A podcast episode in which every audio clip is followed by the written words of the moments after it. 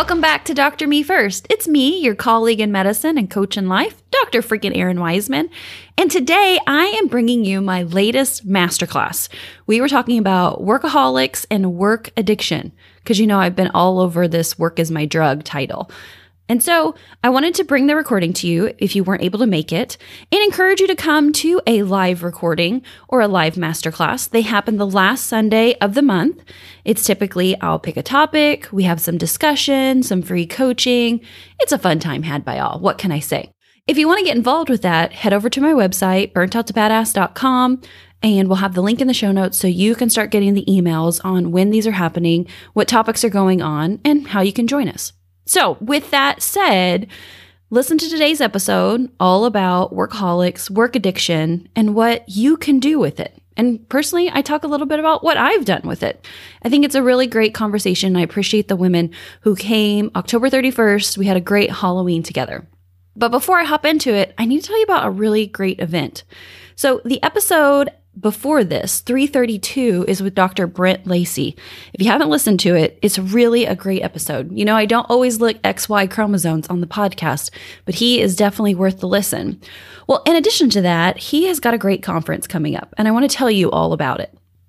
No relationship is more important than your marriage, yet it is so easy to let it take second place to the distractions and all your time constraints. You need a date night that's worth your time.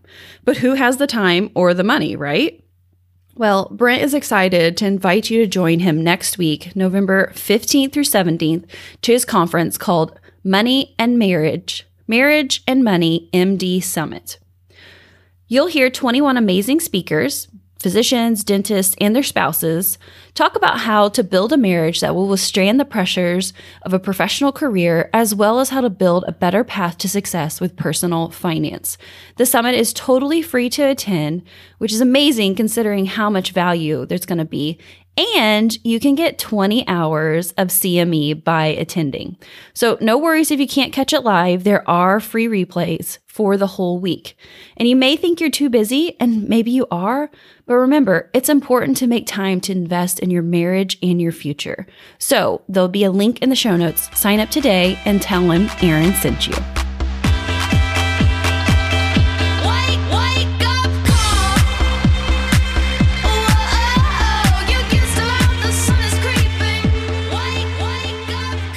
Hey everybody out there in cyberspace.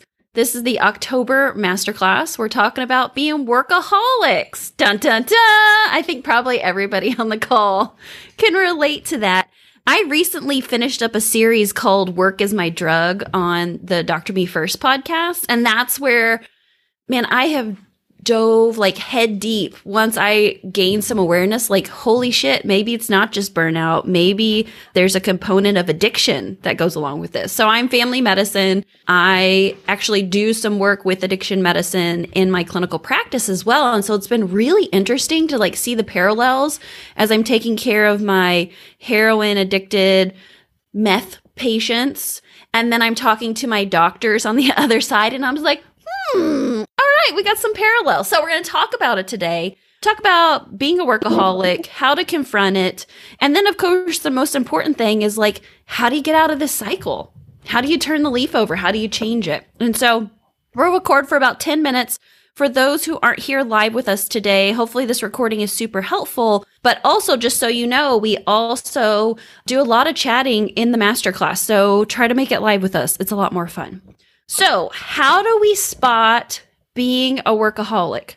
Well, what I first want to say is this is not a nuanced thing. It's super complicated, it's multifactorial, and also culturally, I think being a workaholic is elevated in our society. Like the harder you work, like more carrots for you, you know, good job. You hit your RVU goals. Now let's raise them a little bit and do again next month type of thing. So here's my definition as I have like I said, jumped into this head first and really started talking about it more. It's actually the DSM 5 criteria for addiction. I'm just using it as work because I think work is our drug. And so it's compulsive behavior that's continued despite harmful consequences.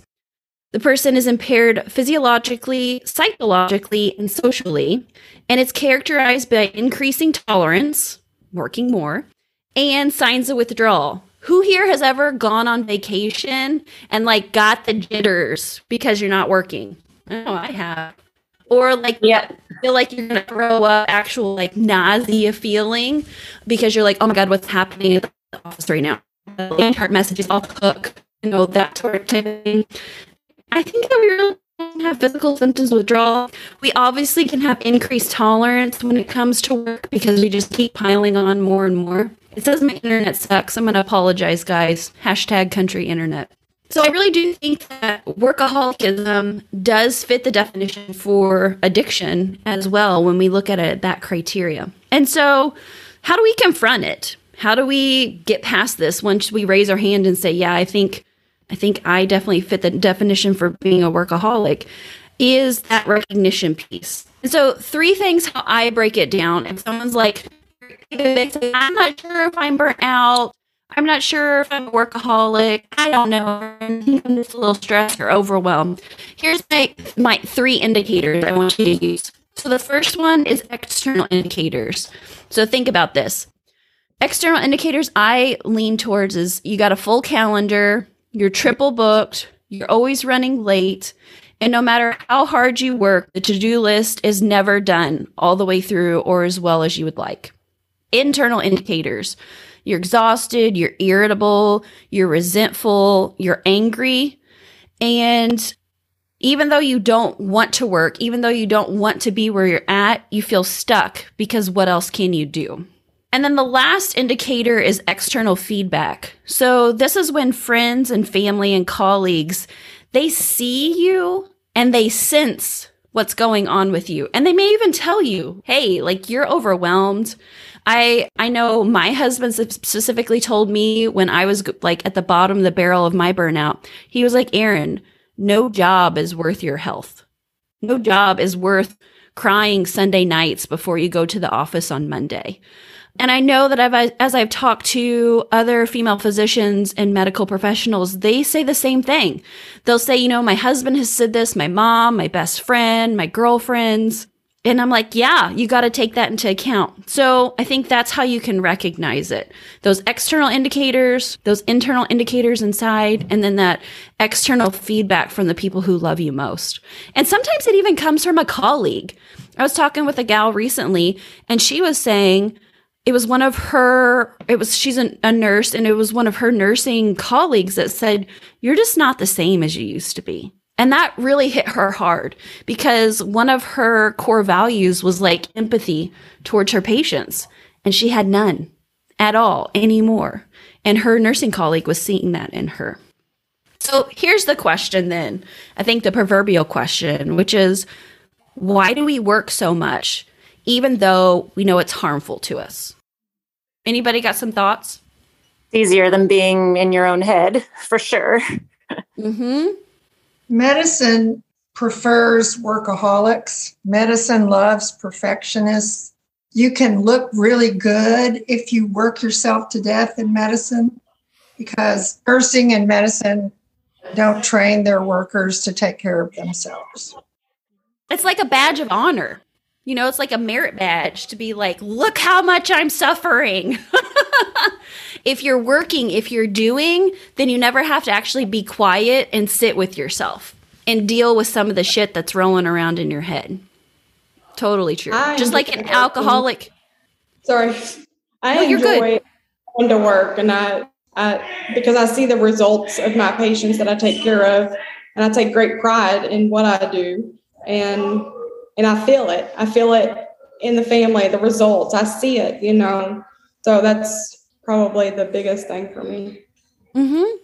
And that's good. I mean, I think we should take pride in our work. However, when it becomes like a rush or like a kick, you know what I mean? When you're so I used to work in the emergency room and I could see this in a lot of people. Like that it was that like, oh, I fixed that person or oh, we intubated that one or gunshot like those kicks of adrenaline that like hit our ego to be like I'm a bad fucking deal. You know, like you built yourself up by what you're doing and again, that can be a good thing until it's at a pathological level.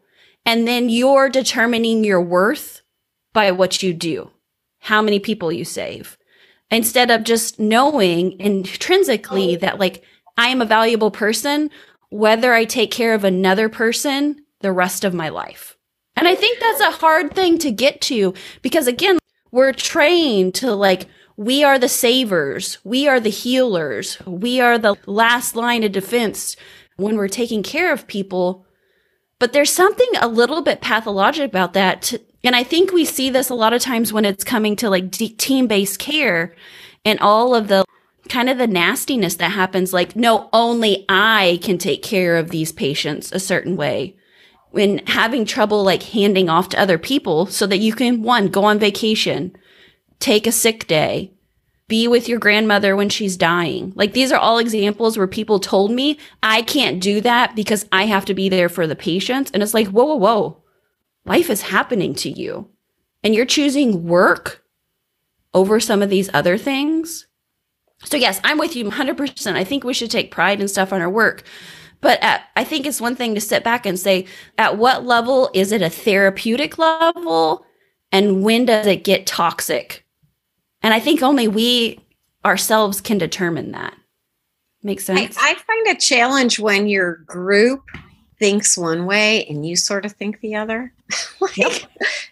I mean, like, so, you know, our group got together. We haven't gotten together forever. And we have a new a new person. And the new person was saying how they just got the Athena app on their phone so they could check labs, so they could send, you know, albuterol emergently. I'm like, it doesn't have to be sent emergently. like, no, if you need it emergently, get your ass to the emergency room, kind of thing.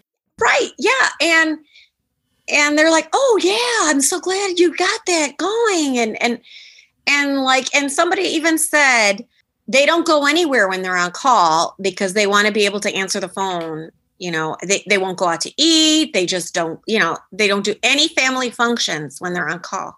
I'm just like you know the day that happens to me i mean i'm like am i that disconnected from my group that i don't want to do that? I don't know. Well i think what you're feeling is like a misalignment of expectations. And not judging either side it just isn't matching up and so you feel that yeah, it's it's the glorifying though, the work. You know, like look what I do. Like I don't even go out when I'm on call. like they really value that.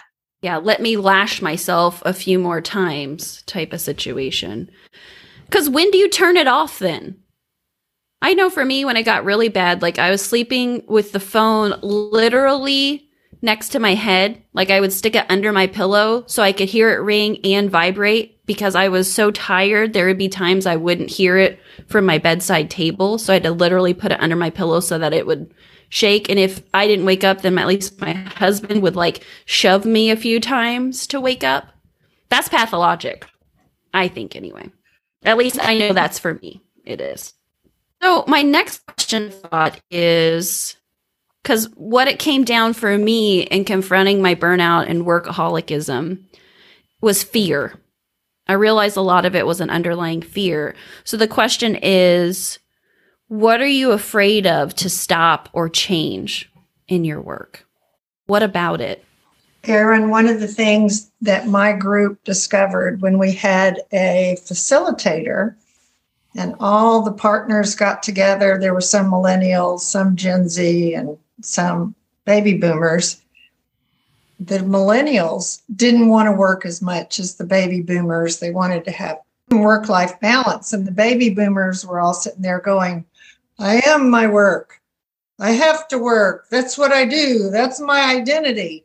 And it was so clear that we had been brought up in a culture that thinks that, and that millennials had finally to some degree bucked that and are trying to make work life balance really happen.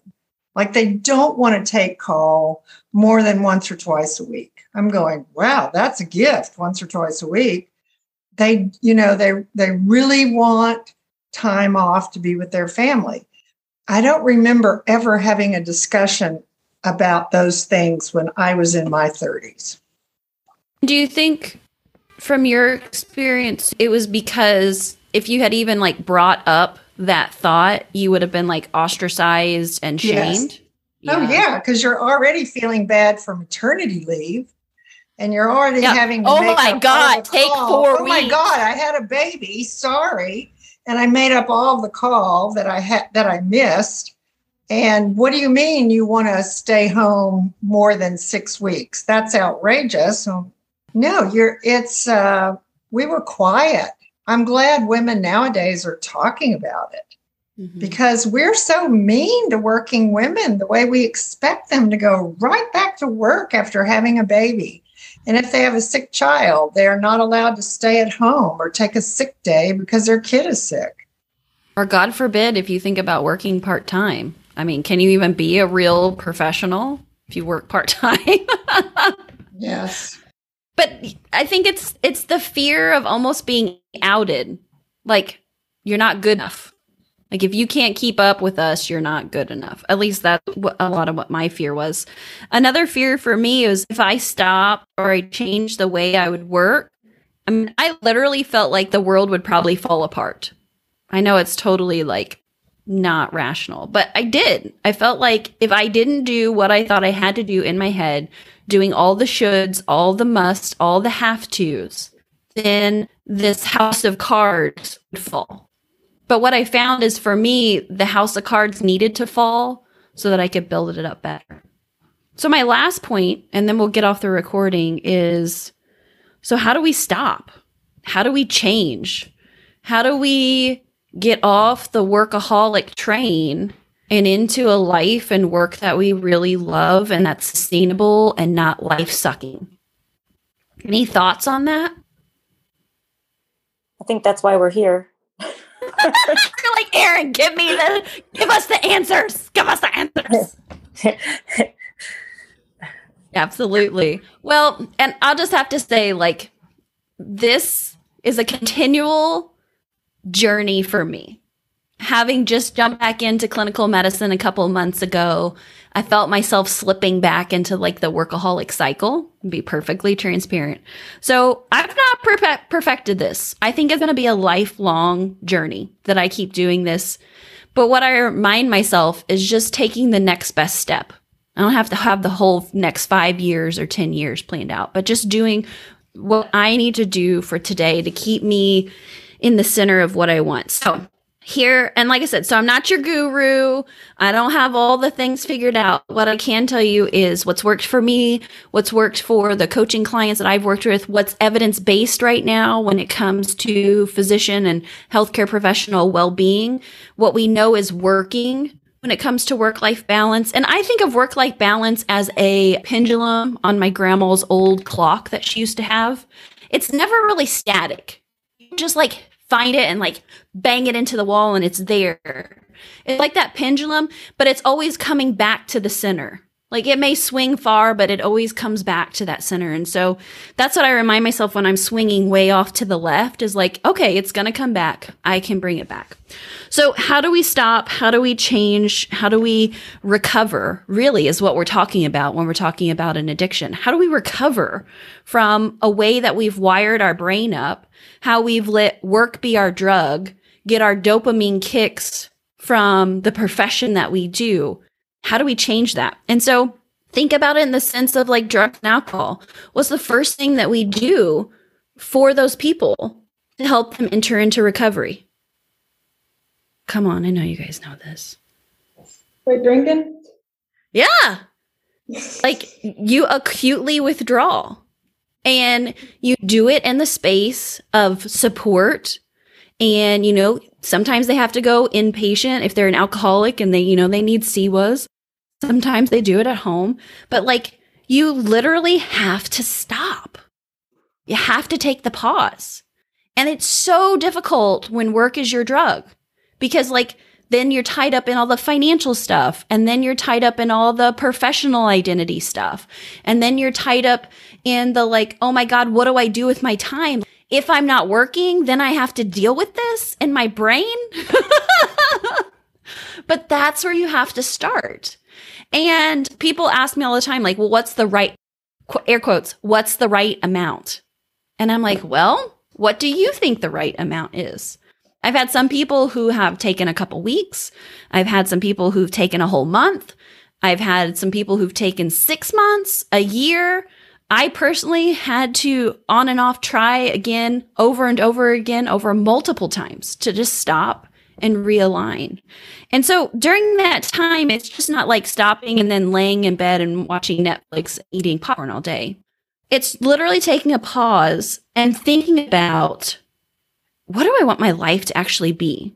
What do I want this big, beautiful life to feel like every single day? And how far away am I really from that? And so evaluating what's the most important things in my life? And are they really showing up on my calendar? Because most of the time it's not. Most of the time it's shoved with work or we're running kids to different places or we're on committees or boards and stuff that we think makes us look good, but we really hate doing every other week. And so really getting really clear on this is my life. Life is happening now. So how do I want to exist in it? How do I want to be? And I think during that pause time, just like when we have somebody who's a he- heavy alcoholic who wants to stop, you know how successful they are when they just like go out into the woods and they just stop on their own? Typically mm. not. So these are the times when you're gathering support. Hopefully you've talked to your closest friends and family and say, Hey, this is what's going on. Hopefully you're getting professional support with a coach, with a therapist. You know, if you're spiritual with your spiritual leader, maybe you're sitting down and getting your finances straight and talking to your financial expert who takes care of your money and your accounts to say, okay, I need to take a break if we lived on like rice and beans, bare minimum, how long could we make it? Because honestly, I bet with everyone sitting here on this call, you can make it longer than what your brain is shouting out to you right now. Like, you know, it's like, I can't take a break because what if I don't have a paycheck? And that's when I do an exercise with everybody. And I'm like, all right, we call it the bare bones exercise. If you went bare bones, how much money do you have in savings? God forbid you wouldn't want to t- touch any of your accounts, but if you had to, how much do you have there to just keep the lights on, keep everybody fed, and let you let yourself get recovered and healthy enough to come back better? So it's an exercise to think about. So that's the first thing I tell people is you have to take a pause. You have to actually acutely stop so you can clear your head and start making better decisions. Because there's nothing worse than talking to somebody who's addicted to narcotics who's high in my office trying to make medical decisions. And I'm just like, no, like your brain's so fucked up right now. You're not even gonna remember this conversation. And I think that happens to us at work. We're so like keyed up is when work is our drug that we don't remember. You know, text messages fly by during the day that we can't remember if we looked at them or if we even answered when the babysitter texts me. And so clearing your head, getting free of whatever drug it is that's in your system, and then really looking. Step two is then realigning. You know, like I said, what is your big, beautiful life? How do you want to live it? How do you want to feel in it? And then finding that realigning point to like, okay, this is where I'm at. This is where I want to go. And there's about a thousand different hows on how to get to point A to point B and giving yourself the permission to be super creative and super open to all the different ways. It doesn't have to look like anybody else's. And there are some ways that anyone can transition from what they are in to what they want. And I think that's where it's really important. One, to have community around you, to actually have examples of people who have done this successfully. And two, having a coach to help you walk through this because it can be really scary in the gap when you're trying to figure all of that out. Because you're going to have your brain screaming at you, naysaying. You're going to have probably people around you who are like, what the hell are you thinking? Right. And so it's good to have somebody on your side. And then the last way to stay in recovery, just like anything else, is ongoing support. Not relapsing back into those situations, you know, like we tell, I tell my addicted patients, like, you're going to lose friends you're going to lose family members. But in order for you to have a recovered life, that's going to have to happen. Same for us. So you have to make those changes. And sometimes it's an actual physical change, leaving a job, finding a new position, going to a new state or city. Sometimes it's not. It's different for every person, but realizing that It's harder to stay clean in a toxic environment than it is to stay clean in a supportive environment when it comes to our work. And I just want to remind everybody we're all recovering from something. I tell my patients that all the time. No, I don't have experience shooting up heroin. No, I've not ever had a drinking problem, but we all are recovering from something. All right, we're going to turn the recording off and start chitty chatting some more. Thanks everybody who wasn't here with us. I hope this was helpful. Email me with any questions, comments, concerns.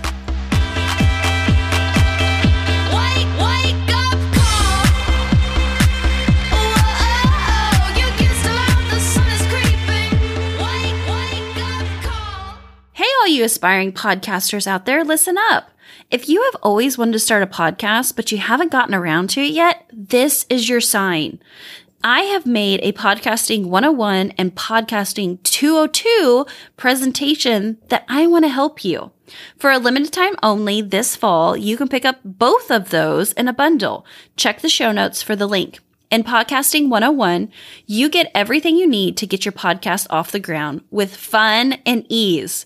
And in Podcasting 202, you learn how to scale and monetize so that you can grow your podcast reach and even make some dollars. When I started podcasting in 2018 here on Dr. Me First, I had no idea what I was getting myself into or how much I would love doing this podcast. So, having a course like this to show me a way would have saved me so much pain and hassle from everything that I went through. And I shared that with you so you can get started on the right path. Plus, you get to see the Errin Weisman way of things. Let me show you the Coupon Mom easy way to podcast. This won't be around forever, so go check it out and get your podcast out there. Then make sure to email me and let me know when it's launched. I want to listen to you too. But you got to go check out Podcasting 101 and Podcasting 202 to get you started. Wake, wake up call. Whoa, oh, you can still out, the sun is creeping. Wake, wake up call. Thanks for joining me today and this replay of my masterclass. I would love to see you live in our next one. So click in the show notes on the link so that you can get signed up for the emails coming up for more upcoming masterclasses. We're going to talk about work addiction recovery. We're going to talk about celebrating, moving forward. In January, I'm going to tell you don't do a vision board and what to do instead. Lots of great things. So go ahead and get signed up. It's totally free, which is one of my favorite F words. And I promise it is worth the hour on your Sunday to come hang with me. If you can't make it live to the masterclass, go ahead and sign up anyway because we always try to send the replays out within the next week. And also, you can hop into the Slack group. It's a great place where we're gathering as well because I truly believe that it's connection that moves you from where you are to where you want to go. So remember, friends, your life, your calling, your pulse matters.